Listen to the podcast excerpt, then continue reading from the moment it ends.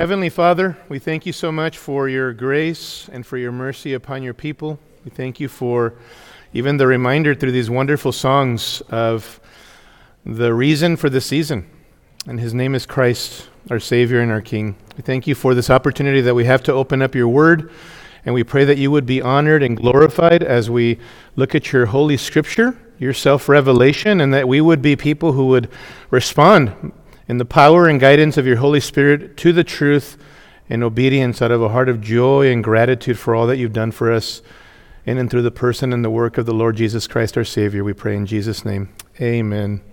Amen. We'll open your Bibles, brethren, to Philippians chapter 2.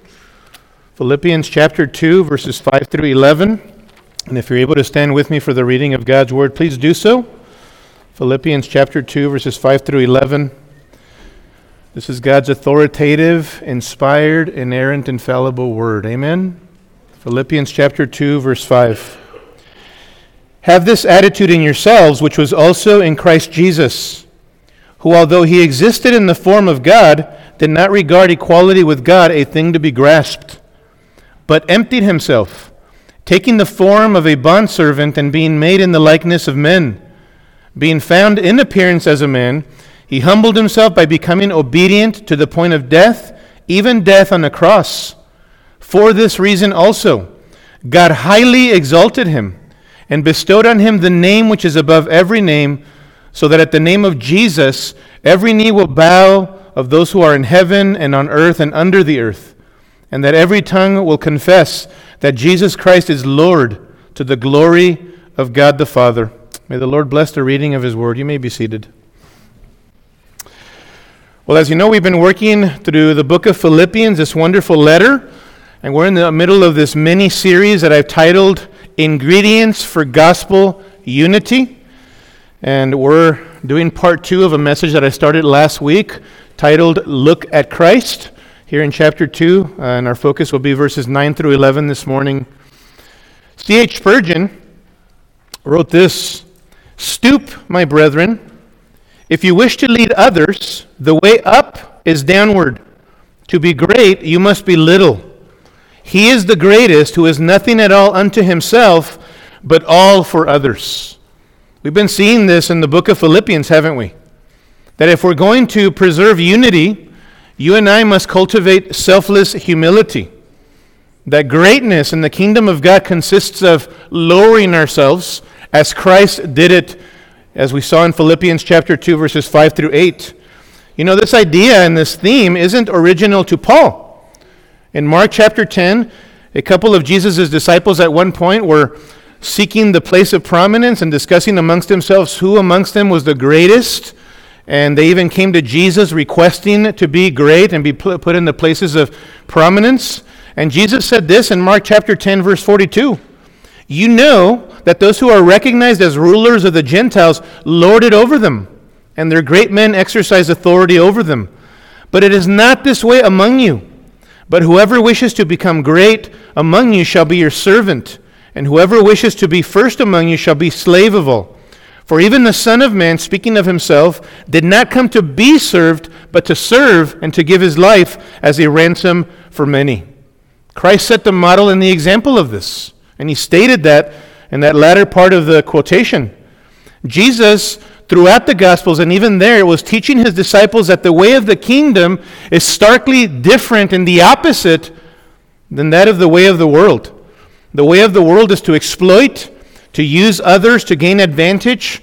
Uh, it's selfish pride, stepping on others to achieve places of honor and prominence. But the way of the kingdom is to serve others, to lay our lives down for Christ and for others. The kingdom consists of selfless humility.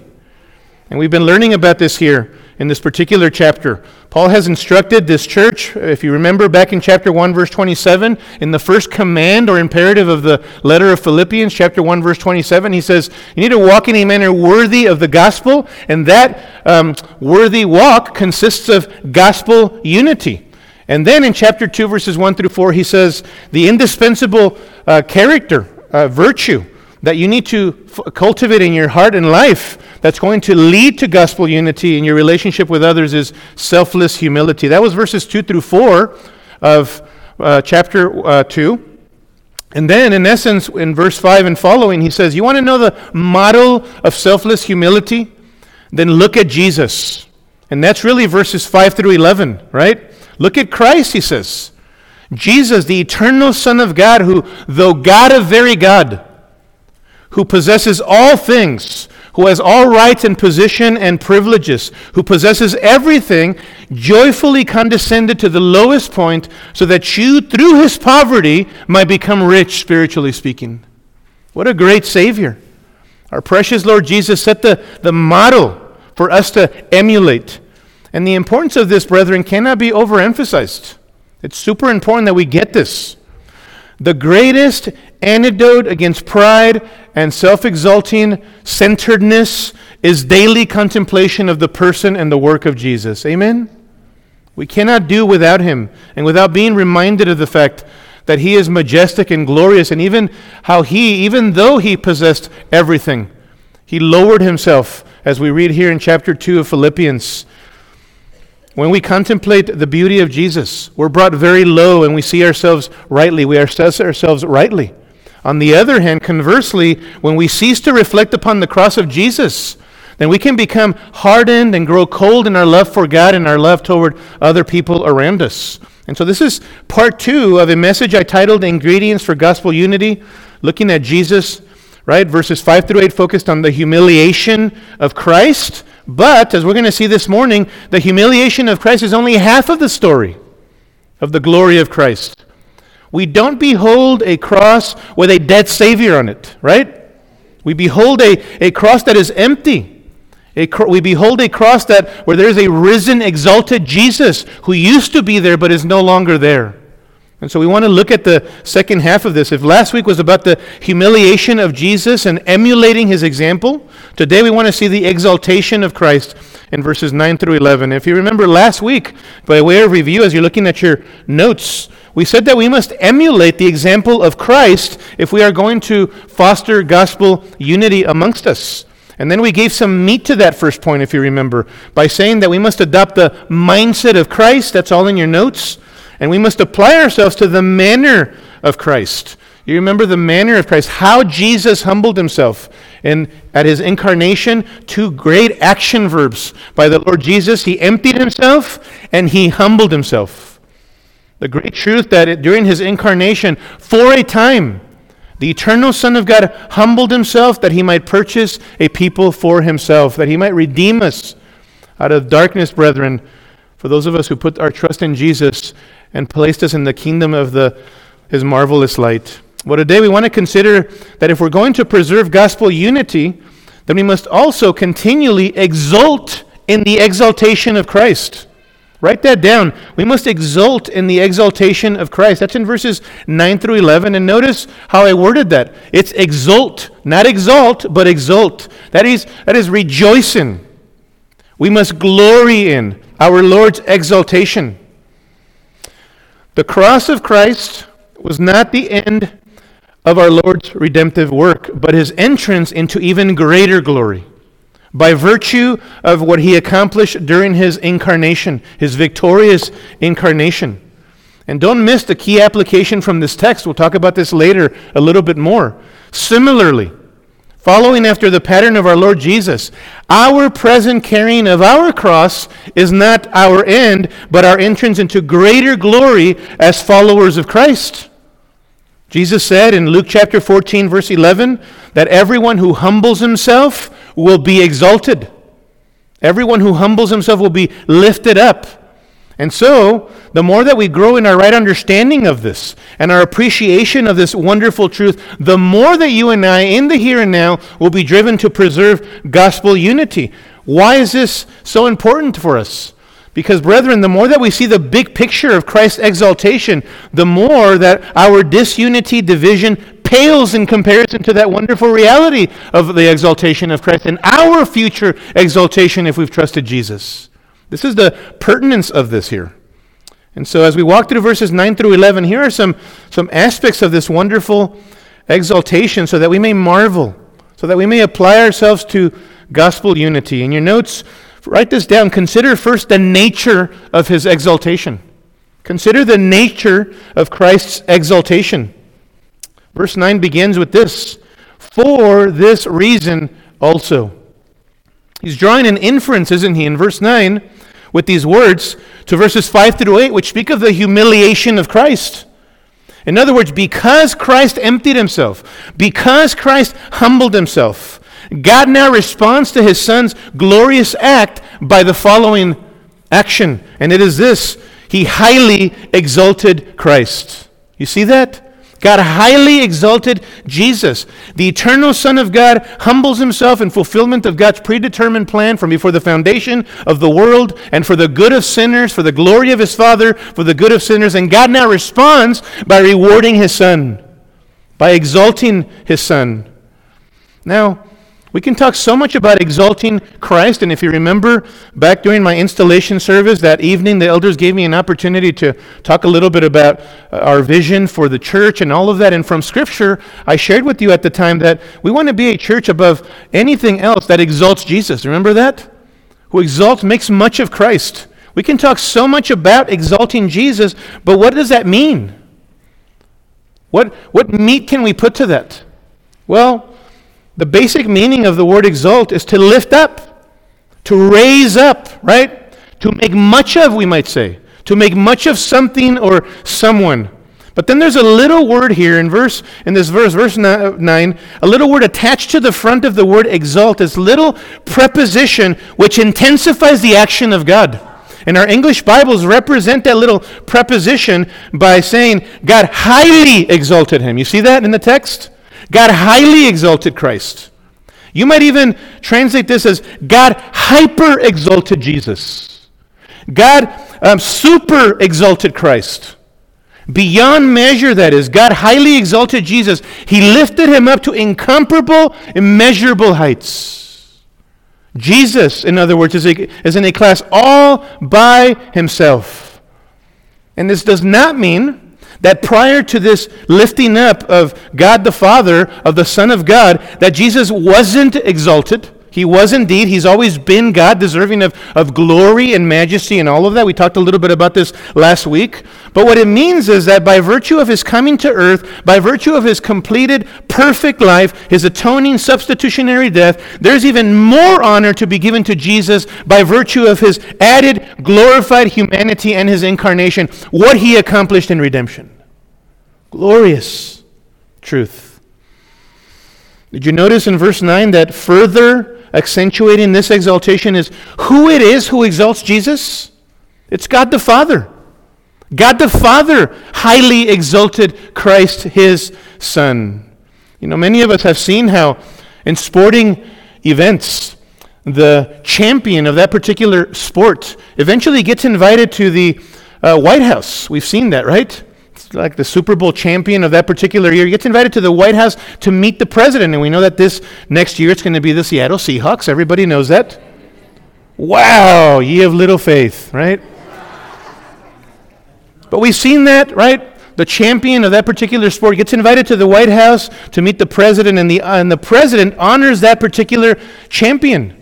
I mean, he's no common, ordinary person. He's the most powerful man on the face of the planet, right? So there's an added sense of honor and respect shown to that team depending on who it is who is honoring them.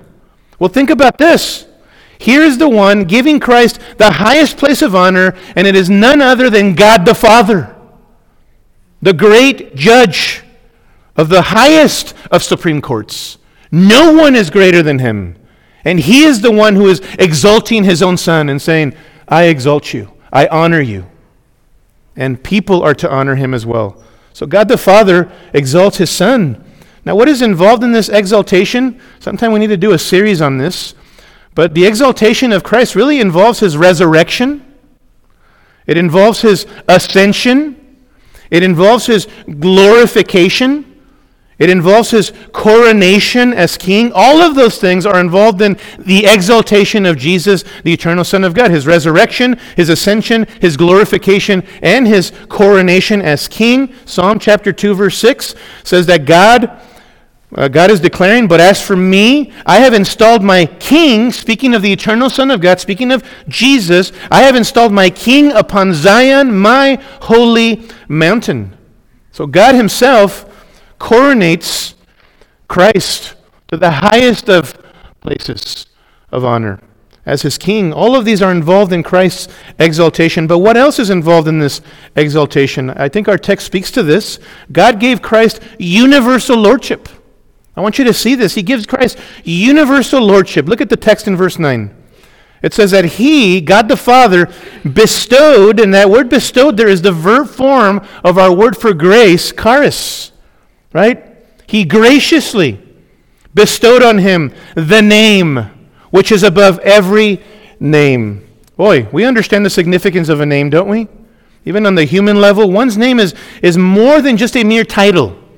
It's more than just something that distinguishes you from someone else. Your name as a human being represents who you are, your character, your reputation, your dignity, if you will.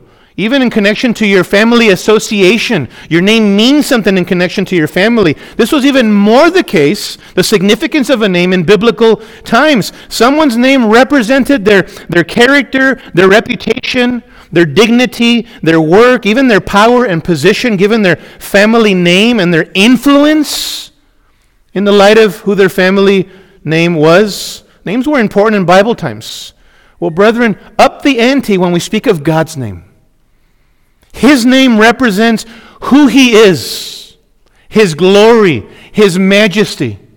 It represents His character, His divine attributes that are incomparable, His dignity and His honor, and on and on and on and on the list goes.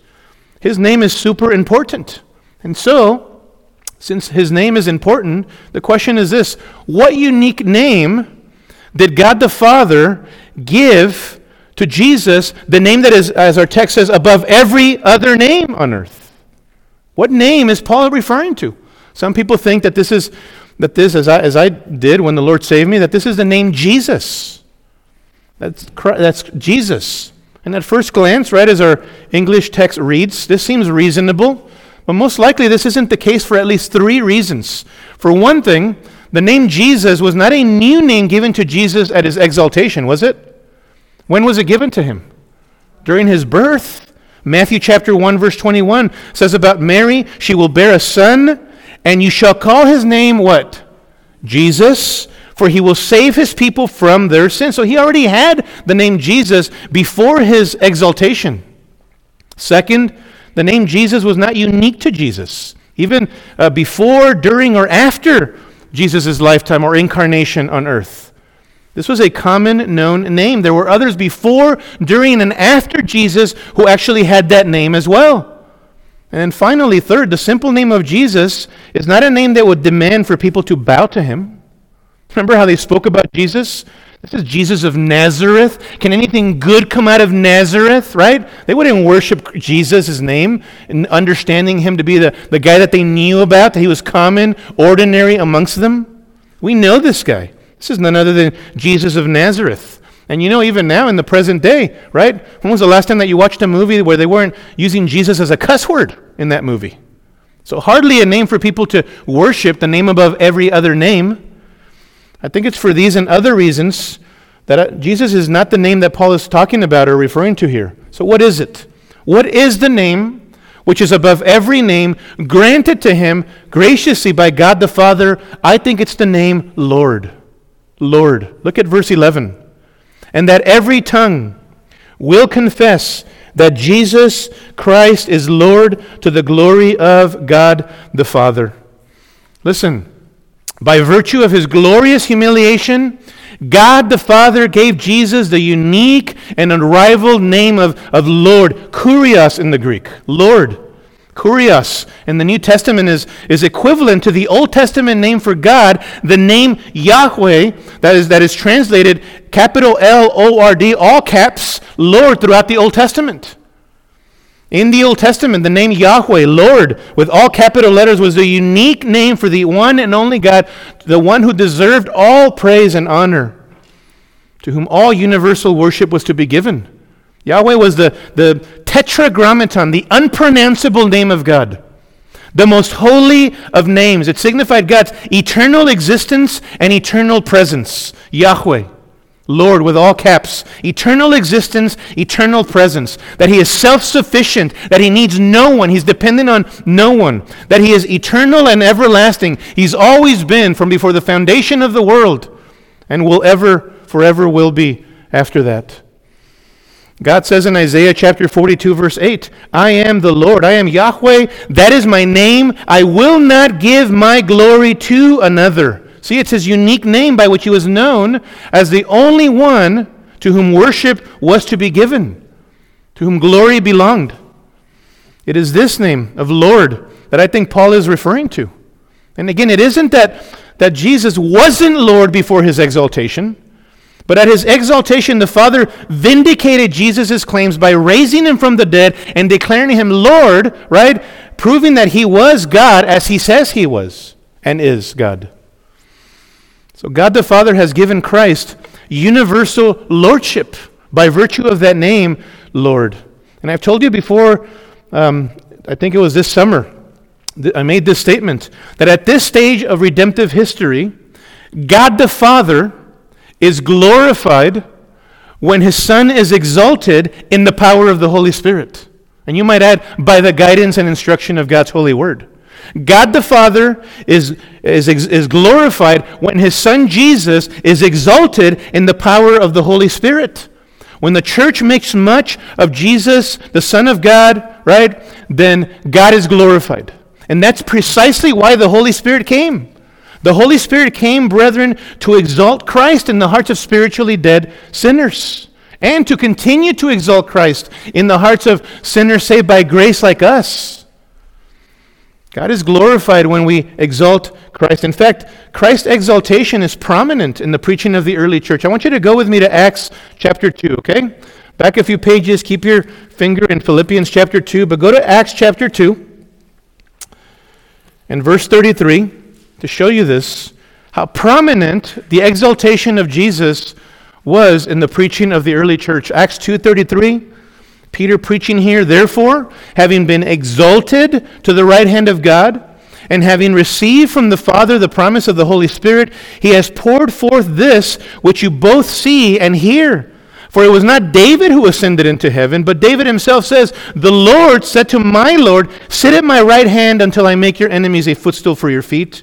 Therefore, Look at this. Let all the house of Israel know for certain that God, speaking specifically of God the Father there, God has made him, the Son of God, both Lord and Christ, this Jesus whom you crucified. You see that? Christ's universal lordship and exaltation was prominent in the early church. And we could go to other texts. Go with me to Ephesians chapter 1. Ephesians chapter 1. In this prayer of Paul, he's praying for spiritual enlightenment. And he gets to chapter 1 of Ephesians, verse 21. And he says that God the Father has placed the exalted Christ, ready? Far above all rule and authority and power and dominion and every name that is named, not only in this age, but also in the one to come. And he put all things in subjection under his feet and gave him as head. That word head is the idea of sovereign Lord sovereign ruler. God has given Jesus that place of sovereign Lord over all things to the church, right? Which is his body, the fullness of him who fills all in all. And so God exalted his son, right? Made him Lord, supreme ruler, sovereign over the, the entire universe, including the church. You don't have to turn there to the Great Commission passage in Matthew 28, but Jesus speaks of his lordship there. We often miss that. We think, uh, the Great Commission, go make disciples. And we should. That's the main verb. But right before that, Jesus says, all authority, right? Authority is connected to the lordship of Jesus. If he's Lord, he's got all authority. If he's got all authority, he's Lord. All authority has been given to me on heaven and on earth. Therefore, go make disciples. Authority, lordship go hand in hand. Christ is Lord. Christ is to be exalted. He is, he is king. And brethren, in the midst of everything that you see in our society right now, all of the darkness and all of the pain and all of the suffering and all of the violence and all of the hatred, don't ever forget that. That though Jesus' present reign may be invisi- invisible, one day his reign will be f- a physical, visible reality. He will reign in a new heavens and a new earth, and we will be with him if we've trusted in him. Amen? What a beautiful truth. Again, this is why the Holy Spirit primarily came to exalt Christ in the hearts of spiritually dead sinners. It follows then that if this is the central mission of the Holy Spirit, to exalt the Son in the hearts of spiritually dead sinners, brethren, how do we know then when we are a spirit led, spirit filled person? How do we know where we are growing in an atmosphere and a culture in our church of being spirit filled believers? Where we are being spirit empowered believers. You know how we'll know? When Christ is number one in our lives. When we continue to grow as a church in emphasizing and elevating the person and the work of Jesus. And that is perspective shaping, isn't it? The more that you and I, as believers, are spirit filled, spirit empowered, the more that as a church we have a culture, a growing culture of being spirit filled and being spirit empowered, we will see that first and foremost in the fact that we are exalting Jesus and making much of him. That's how we'll know, because that is the central mission, first and foremost, of the Holy Spirit. He seeks to exalt Christ. It's why Jesus said concerning the Holy Spirit, just write this text down, John 14, 26. John 14, 26, he says, But the Helper, the Holy Spirit, whom the Father will send in my name, he, the Holy Spirit, will teach you all things and bring to your ready remembrance all that I said to you. The Spirit doesn't come saying, I have a different message. He comes and reminds believers of what Jesus said. And Jesus says that is the central, the, the central mission of the Holy Spirit.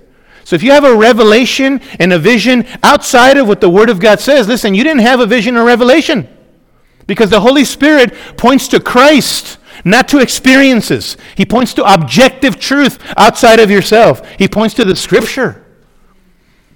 John chapter 16, verse 13. But when He, the Spirit of truth with a capital T, comes, He will guide you into all the truth. For he will not speak on his own initiative, but whatever he hears, he will speak, and he will disclose to you what is to come. Ready for this? He will glorify me, says Jesus. The Spirit will glorify me, for he will take of mine and will disclose it to you. Couldn't it be more clear? The Holy Spirit's central purpose and mission is to make much of the Son, for he is worthy of this honor. The Father has declared it to be so, and this is what glorifies God the Father, that we exalt Christ by giving him universal lordship. Now, brethren, let me ask you this.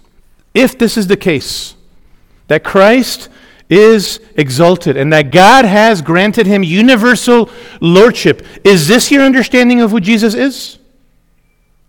Is this your conception of who Jesus is? That he's sovereign Lord? That God has given him the highest place of prominence, honor, and prestige? Is this your understanding of who Jesus is?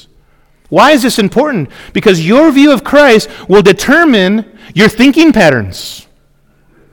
Your view of Christ will determine how you live, your priorities, your decision making. Because your question will always be how does this exalt Christ? How does this make much of Jesus? Right? What job do I pursue? Well, what's going to exalt Christ more? How do I exalt Christ in this relationship? Am I walking with, in peace with others? In my marriage, in my parenting, kids with your parents, in the context of the local church. How does our relationship exalt Christ? That's always going to be your question. Your view of Jesus will determine your outlook, how you speak of him to others. We'll talk about that in a few minutes. How you witness to others about him if you understand him to be Lord of the universe. See, your picture of Christ is, is, a, is critical right? And what the scriptures give us here is a far cry from the wimpy Jesus of our popular culture, brethren. The therapeutic Jesus, right? We've heard of him. You know, we visit him whenever we're, we're in trouble occasionally, right? Whenever we have a spiritual headache, we come to him for a, a, spiritual aspirin or a spiritual Tylenol, but he doesn't have any, any say in your life, how you live. That's the therapeutic Jesus. There's the utilitarian Jesus. You just use them and get, to get what you want. He's not Lord of your life, right? You only come to Him to, if He does what you want Him to do, you know, if He gives me this and He gives me that, well, I'll take that Jesus. That Jesus is a good Jesus. That's the utilitarian view of Jesus. That's not the Jesus of the Bible. That's an inaccurate, distorted, even satanic picture of Jesus. And here's another thing So many of us fall in love during this time, during Christmas time, during holiday season with the, with the incarnate Christ, and we've talked about the glory of the incarnation, yes? Last week, verses 5 through 8. We fall in love with, with the incarnation of Jesus, and oh, look at the baby, and that makes you so cute. You know, we, we, we fall in love with the baby. And there is glory in the incarnation. And we've talked about that. And the scriptures speak of Jesus adding hum, a human nature to his already divine nature. But remember, brethren, to have a complete view of Jesus, right? Have a complete view of him. Remind yourself daily of this that at his first coming, yes, Jesus enveloped himself in humanity, but at his second coming, he comes in the fullness of his glory. Amen? And that's our comfort and our encouragement and our hope. That yes, at his first coming, Christ came as a lamb to be slain, spotless and blameless.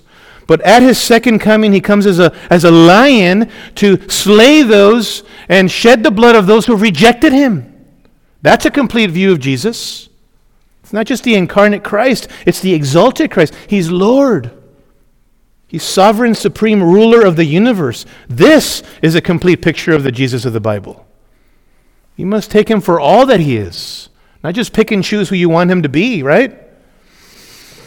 And so, concerning the nature of his exaltation, Christ has been given universal lordship, right? Secondly, consider also the result of his exaltation.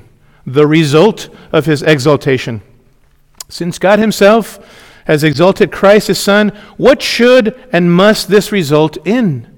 Right? The text tells us that this exaltation must and will result in universal worship. His universal lordship given to him by God must result in universal worship, right? One day future. Look at verse 10. It says, so that every, universally and without exception, every knee will, this is a future tense verb, this is where all history is headed, brethren. I just taught a worldview class with some of our college and career students in between services, and we were talking about this. The end, right? Your worldview determines even uh, what your, your conception of the end will be. Well, we're told here Here's where everything is headed. Every knee will bow. And that bowing is a posture of submission, of subjects paying homage to a conquering king, of granting reverence and honor to a, a conquering, victorious, exalted king. And note, none will be exempt. Verse 10 of those who are in heaven, most likely those are angels and the redeemed spirits of those who are in heaven. All you got to do is just go to Revelation 4 to get a glimpse of this heavenly scene of those who are in heaven and on earth, most likely referring to all those who are on earth during this time when this takes place, the culmination of all things, and then under the earth. Most likely those who have descended into, into Hades Speaking of the lost souls of those who have rejected Christ, past, present, and future, whenever this whole thing culminates. Every single knee, without exception, universally will bow. His point is that Christ's reign will be comprehensive, absolute, universal. Everyone will worship Jesus at the culmination of all things. And listen, brethren, part and parcel of that universal worship will involve a universal confession. Look at verse 11. And at every tongue will confess. This means to, to agree with or to acknowledge. That's the idea of confessing, acknowledging or agreeing with what? That Jesus Christ is Lord to the glory of God the Father. I love that. So universal worship will lead to universal, or universal lordship will lead to universal worship. And then this confession that is open and public, it's universal, it's without exception. Wow. Now go with me to Isaiah chapter 45, okay? Go with me there. Keep your fingers in Philippians chapter 2. And go with me to Isaiah chapter 45, because I want to show you the background of these words here. The words, every knee will bow and every tongue will confess. Isaiah 45, verse 23, which is also quoted, by the way, in Romans 14 11. And the context of Isaiah 45 is that of the suffering servant, of the future Messiah, the Lord Jesus Christ. And there, the Lord declares this Isaiah 45 23, I have sworn by myself the word has gone forth from my mouth in righteousness and will not turn back, that to me every knee will bow, every tongue will swear allegiance. There's our text. They will say of me, Only in Yahweh are righteousness and strength. Men will come to him, and all who are angry at him will be put to shame. In the Lord, all the offspring of Israel will be justified and will glory. There's our Philippian text, brethren, right there. And that Isaiah quotation is another reason why, by the way, I believe that the name Paul is referring to is the name Lord. Right? In the Old Testament, Yahweh.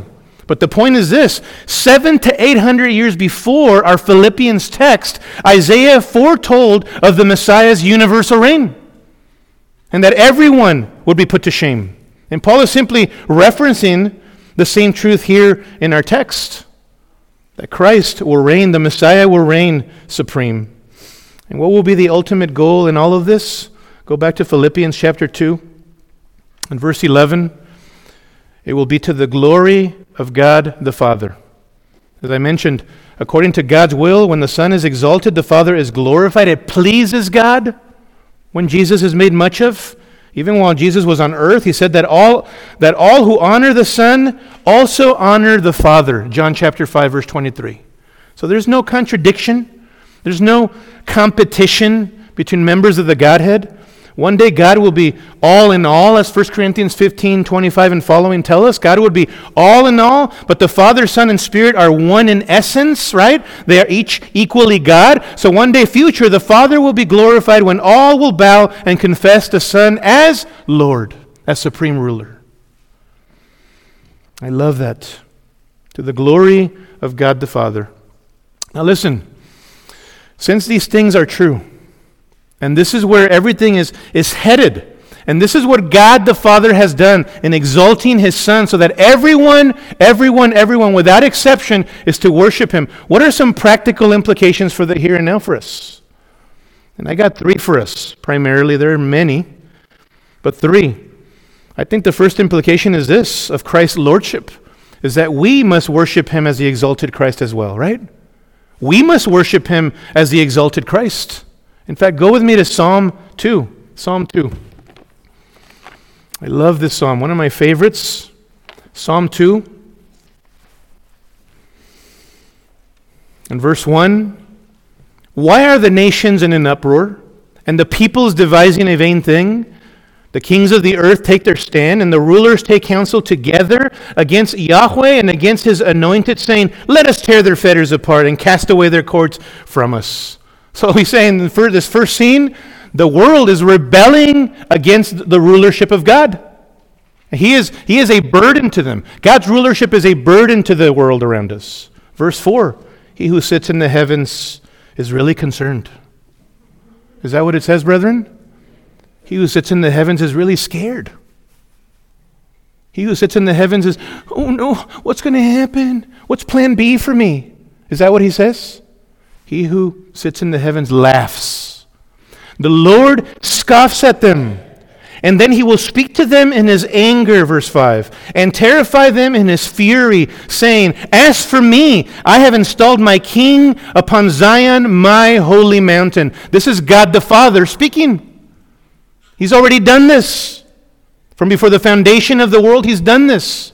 Verse 7 I will surely tell of the decree of the Lord. He said to me, You are my son, today I have begotten you. That is, this is a, verses 7 and following, brethren, is an intra-Trinitarian conversation between the Father and the Son, where, he, uh, where the Father says to him, You are my son, to Jesus, right, who we know now to be Jesus. Today I have begotten you. Ask of me, and I will surely give the nations as your inheritance, and the very ends of the earth as your possession. You shall break them with a rod of iron, you shall shatter them like earthenware. You see that? Does this sound to you guys like a concerned God who's really afraid? Uh-uh. He's sovereign, isn't he? He has a plan of attack. It's plan A, and he's going to execute plan A. And Jesus has already delivered the final the death blow for that to happen. And then verse 10. So what? So what? Now therefore, O kings, show discernment. Open your eyes, guys.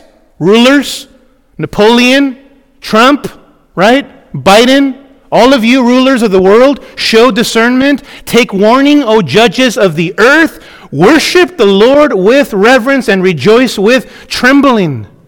Boy, that's pretty definitive, isn't it? He says, You better get your act together. Because we, this is already a done deal. I'm ruler.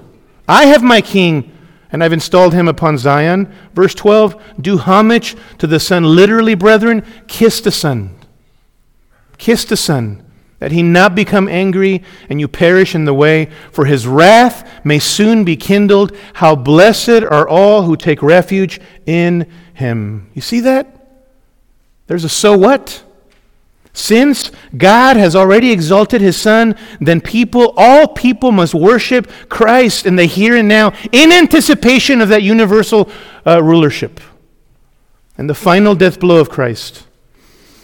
Of course, we know that, that we worship Christ in our corporate gatherings. We know that, right? We call our Sunday morning gatherings corporate worship.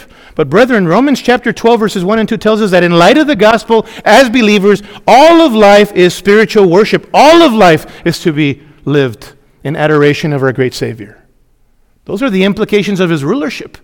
All my life is worship. Privately, I want to worship Christ and exalt him. Publicly, I want to do the same thing. That's for us as believers. But for us who are non believers, for those of you here who have not committed your life to, to Jesus, if this is you, then listen to me. You too must worship Christ. He is Lord. We don't make him Lord. He is Lord. The issue is do you acknowledge him as Lord? And listen to me.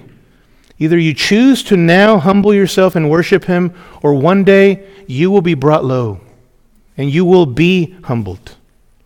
See verse 12? Do homage to the Son, literally kiss the Son, which implies submission and worship and, and adoration out of a heart of love, right? Kiss the Son that he not become angry and you perish in the way, for his wrath will may soon be kindled. How blessed, however, are those who, who take refuge in him. You hear that? Either you can humble yourself, repent and believe in the gospel, put your confident trust in Jesus, and be blessed, or you will be humbled. You will be brought low and experience the full intent of God's wrath because of your sins. But listen to me, Christ took upon himself the fullness of the Father's wrath if you will embrace it and appropriate it to your own life and place your confident trust in Christ. And you can't claim ignorance, especially after this sermon. You can't claim ignorance. Acts 17:30 Therefore, having overlooked the times of ignorance, God is now, present tense, declaring to all people everywhere that they should repent, it says. To repent is to, to ch- have a change of mind about your sin, which leads to a change of lifestyle. That's repentance. To think differently about your sin. To see your sin so that you might savor the Savior. Turn from your sins because he has fixed a day in which he will judge the world in righteousness. Ready for this? Through a man with a capital M, whom he has appointed, having furnished proof to all men by raising him from the dead. What man is that, you think? Christ, the exalted one. So salvation comes by confessing him as Lord and bowing to him as king and as boss of your life. What he says goes. Romans 10, verse 9. If you confess with your mouth Jesus as Lord and believe in your heart that God raised him from the dead, ready? You will be saved. Saved from what? Saved from your sins and from the punishment that your sin deserves, which is God's wrath at the judgment day. You can be saved from the wrath of God, forgiven of your sins, reconciled to God. Acknowledge Christ for who he is and live accordingly for him. And if you do so, Psalm 2 says, How blessed are those who put their trust in him, who transfer trust from yourself and your works and your church going and your uh, false perception of, the, of, of being a good person. You transfer trust from yourself and transfer that trust to Jesus alone. And Christ will give you his righteousness, the objective righteousness of Jesus outside of yourself, apart from anything that you can do. Trust Christ. And so this text has implications for all of us that we worship Christ. If God the Father, the greatest in the universe, has exalted his Son, we all must worship him. Amen? And that begins by giving your life to Christ. But believers, right? What does it mean to exalt Jesus? To exalt Jesus means that you, in your marriage, you are loving your husband, you're loving your wife. That exalts Christ. That's how we worship Jesus. Right? That in our parenting, we're raising our kids up in the discipline and admonition of the Lord. Men, that exalts Christ when you're a spiritual leader of your home. Kids, when you obey and honor your parents and you love them and you follow through with what you say you're going to do, that exalts Christ in your life. When we are working wholeheartedly as unto the Lord in our secular environments, that exalts Christ. When we are reconciling with one another in relationships, as we're going to say in a few minutes, that exalts Christ. See, all of life is worship. All of life is about lifting Jesus up. Amen? And so this text has implications for all of us in our worship. It also has implications, secondly, for our witness, for our witness, for our evangelism. We are all brethren missionaries, and I want you to especially remember that during the holiday season, that you and I are missionaries. Shouldn't just think of the supported missionaries on an international context that uh, EBC supports as those are the missionaries, and we're just the people here in America. No, no, no. We are missionaries here as believers in America. Amen? Called to share Christ with others. And so, as a missionary, one implication of the lordship of Christ is this the next time that you are sharing Christ with someone, be careful. Be careful the type of Jesus that you are portraying to people. That you don't domesticate Jesus or diminishing Jesus by making himself, himself, him out to be less than he is. Preach the Jesus of the Bible. Share the Jesus of the Bible, an accurate picture of Christ. And so, with God's compassion and the grace that He gives you, find the courage to tell that lost soul or person, listen, I love you. I wouldn't want to lose your, your friendship. But what you need to know in love, I'm telling you this, is that either you bow down to Christ now by faith, or one day in judgment, you will bow in shame and terror before Him. One way or the other, you will bow.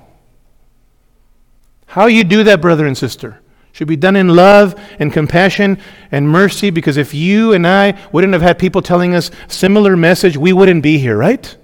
We're sinners saved by grace, but you need to speak the truth. Oftentimes we're so afraid of telling people the truth.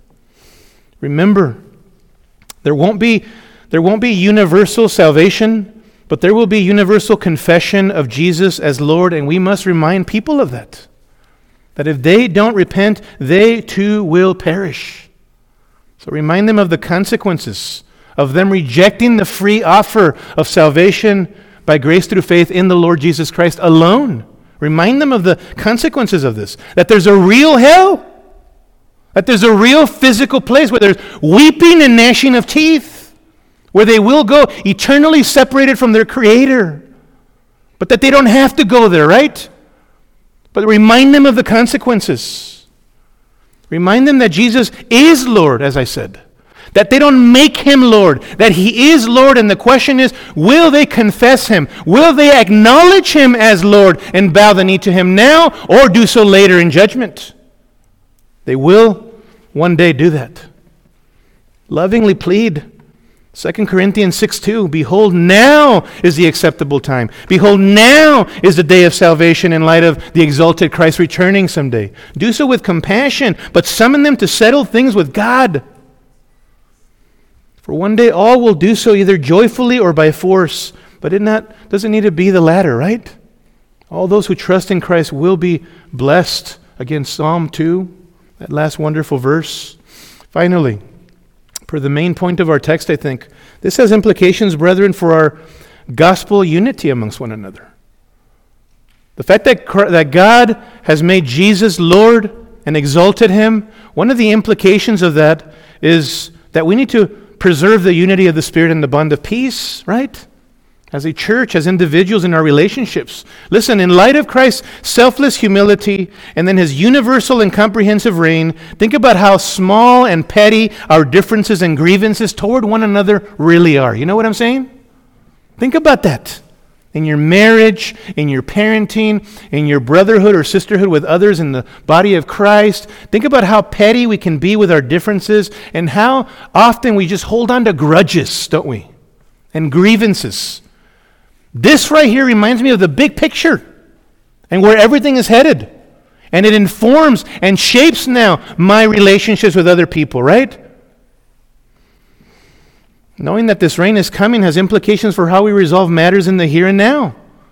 Brethren, Genuine, heartfelt gospel unity is the result of seeing Jesus as he is. Did you hear that? Genuine, heartfelt gospel unity is the result of seeing Jesus as he is, of emulating his example of selfless humility, of exulting in his glorious exaltation. That's the big picture for us. That's Paul's point. Verses 5 through 11, you recognize in the context of Philippians 2, is actually a parenthetical statement. It's a parenthetical text. What a parenthesis, amen? It's like Mount Rainier of parenthetical statements. You know what I'm saying? It's a parenthetical statement, however, to say, look, you guys need to walk in gospel unity, right? Foster selfless humility. Let's look at the Mount Rainier of examples Christ, his humiliation his exaltation. And therefore, in the light of that, walk in a manner worthy of God's calling, walk in gospel unity together.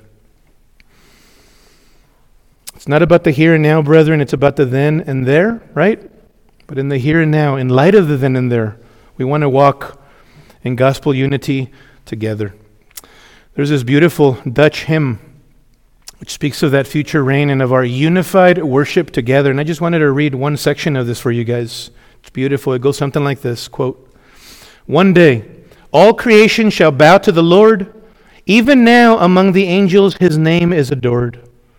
May we, plural, at his coming, with glorified throng, stand singing his praises in heaven's great song. Jesus, Jesus, Savior adored of all men and angels, forever the Kurios, the Lord. End quote. Amen? Let's pray together. Father, thank you Thank you for the reminder of the big picture, these last couple of weeks especially, of the fact that, Lord, there's something bigger and greater happening amongst us. And even in the future, we anticipate the, the final blow and the culmination of all things as our great King and ruler returns, the Lord Jesus Christ. He is the reason for the season. Father, help us to live in the light of his exaltation Help us to be humbled by his humiliation and that we might see the pertinence of that. For the way that we live in the home, the way that we live in our neighborhoods, the way that we function in the church in our relationships, in the way that we reconcile with one another, in the way that we seek peace with one another, in the light of the great peacemaker with a capital P, the Lord Jesus Christ, in whose name we pray. Amen.